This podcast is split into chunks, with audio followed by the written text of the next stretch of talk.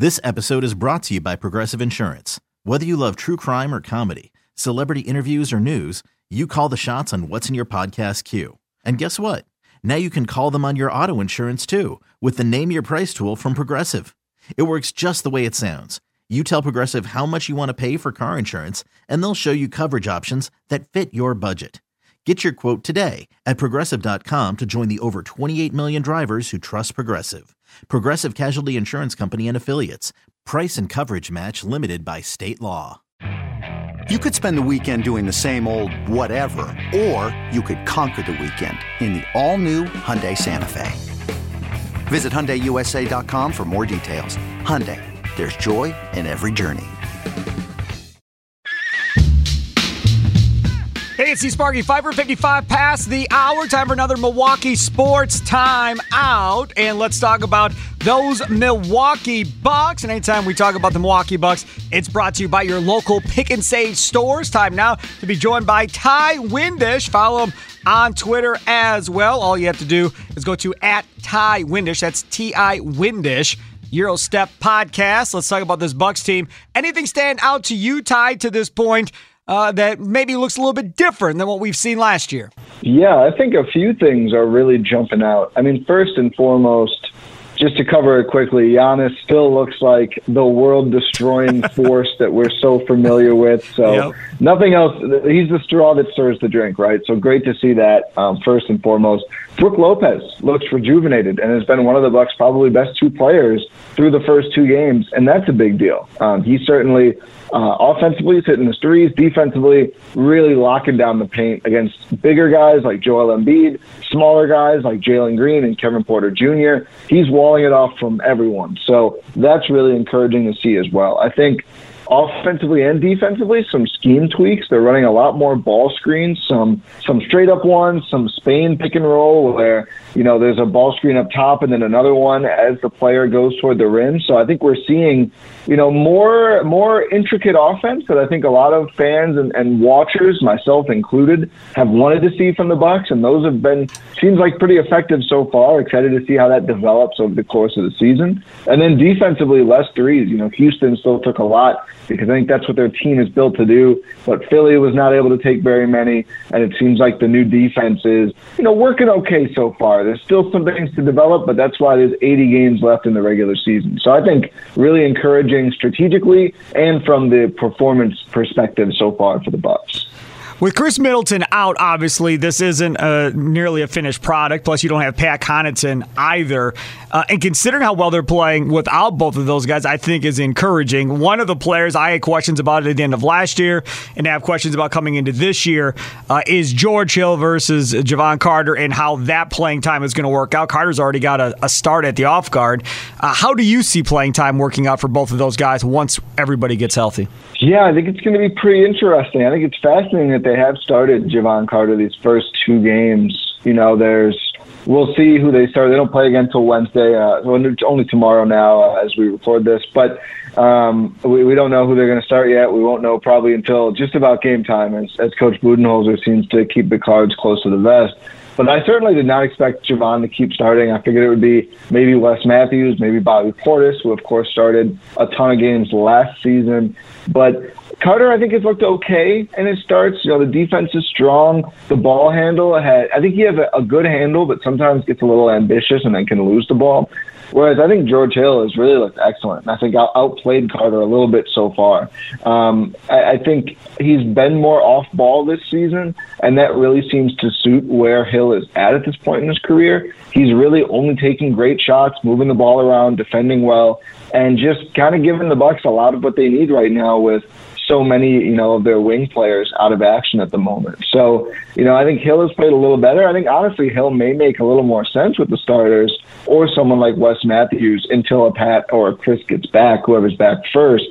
Um, but yeah, I think n- neither has played poorly, but I think Carter may be more suited to being that you know first guard off the bench versus starting with uh, with Jrue and them. I, it's just we'll we'll see. There's still there's certainly time. Like I said, 80 games to go, but so far I don't think he has looked as comfortable in that role. Maybe it's just a an adjustment period thing for him though. He looks. I mean, and, and I, I don't know this for sure, but to me, watching on TV, he looks in better shape. He looks a little bit quicker, George Hill, to me.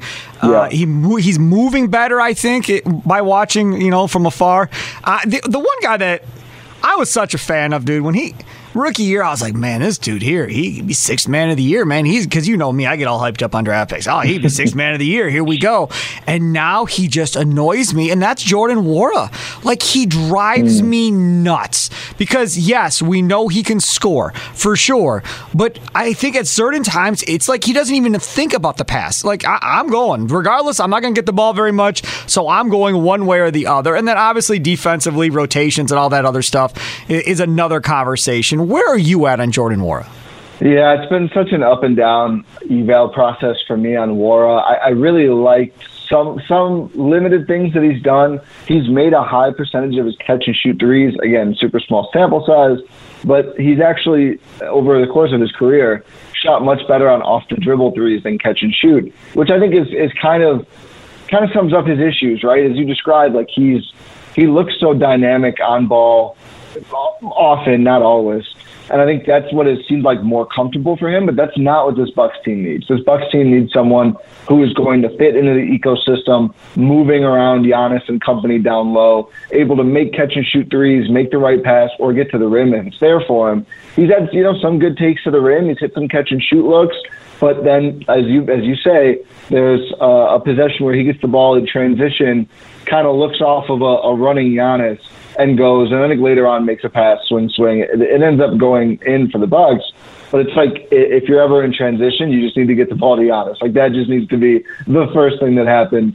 And I, I just think there's still a little bit of a disconnect, still a little bit of a, you know, he's not as ingrained in the offense. I do think it's closer. Um, I, I don't think he stands out as much. I think there's a few plays per game that I'll kind of shake my head at for Nwora. Whereas in years past, sometimes it felt like, you know, he was not to say playing for the other team, but it just didn't seem like he was totally ingrained with the Bucks at all. So maybe that process is ongoing. I still think the Bucks are just because of his shot making ability that he has shown. I think the team is high on him and going to keep giving him chances.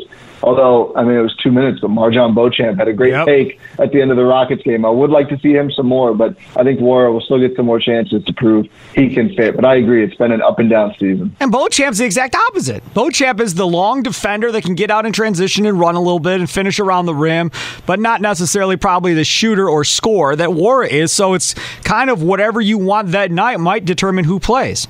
Yeah, it certainly will, and I think that's another one where I, think, especially with Khris out, I, I can see why you lean Nwora, just because you know you need points at the end of the day, and, and Nwora, even on his bad days, is probably going to get you some buckets. And obviously, you know, basketball is more complicated than than PPGs, as people will say. There's more that goes into it than just what you put up, but you do need to score more than the other team to win games. And Nwora's given you seven and a half per game already, which is six on the Bucks. So only you know the guys you would expect: uh, Giannis, Brook, Jrue, Bobby Portis, and Grayson Allen. The only guys scoring more, despite Nwora playing less than some guys, he's he's outscoring. So I see why he's going to keep playing. I think, especially with Pat and Khris out, and this really I think is one of his maybe last big chances to prove he should be a Buck going forward. Obviously, he's on a two-year contract but we've seen Jon Horst be very prone to making midseason trades. I think this right now, this run with those guys out, is going to be huge for Nwora's future with the Bucks.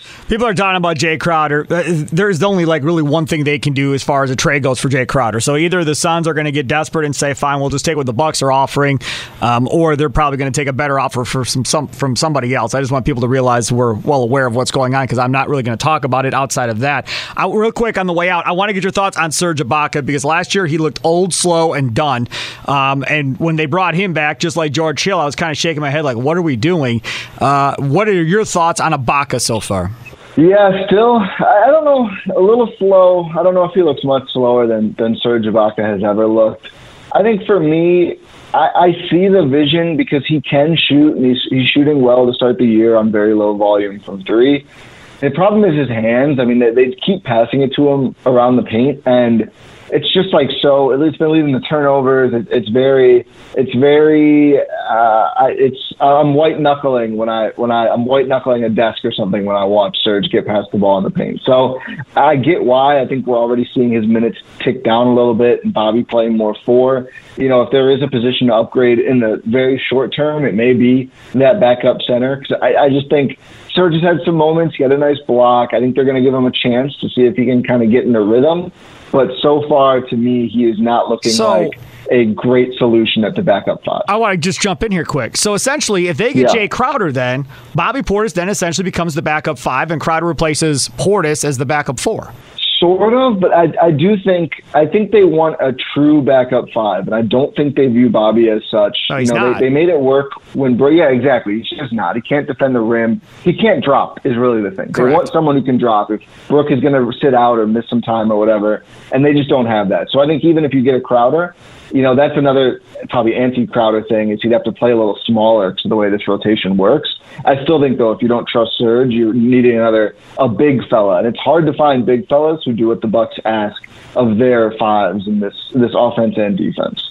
He is Ty Windish. Follow him on Twitter at Ty Windish. Of course, Eurostep Podcast. Check it out. It's so so good, and uh, they, they they have some colorful language at times, so you will you will highly enjoy that for sure. Ty, thanks so much, my friend. Yes, Sparky, thank you. You betcha. Take care. There he is, Ty Windish. Again, Eurostep Podcast. Follow him on Twitter at Ty Windish. Another Milwaukee Sports Timeout here on 1250 AM, The Fan.